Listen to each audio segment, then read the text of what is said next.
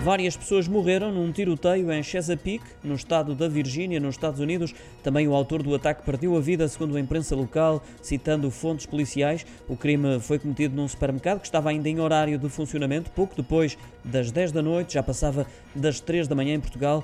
Vários elementos das forças da autoridade foram destacadas pelo local, assim como dezenas de veículos de emergência. Não há ainda o número exato de vítimas mortais, mas serão menos de 10, de acordo com o porta-voz da polícia no local.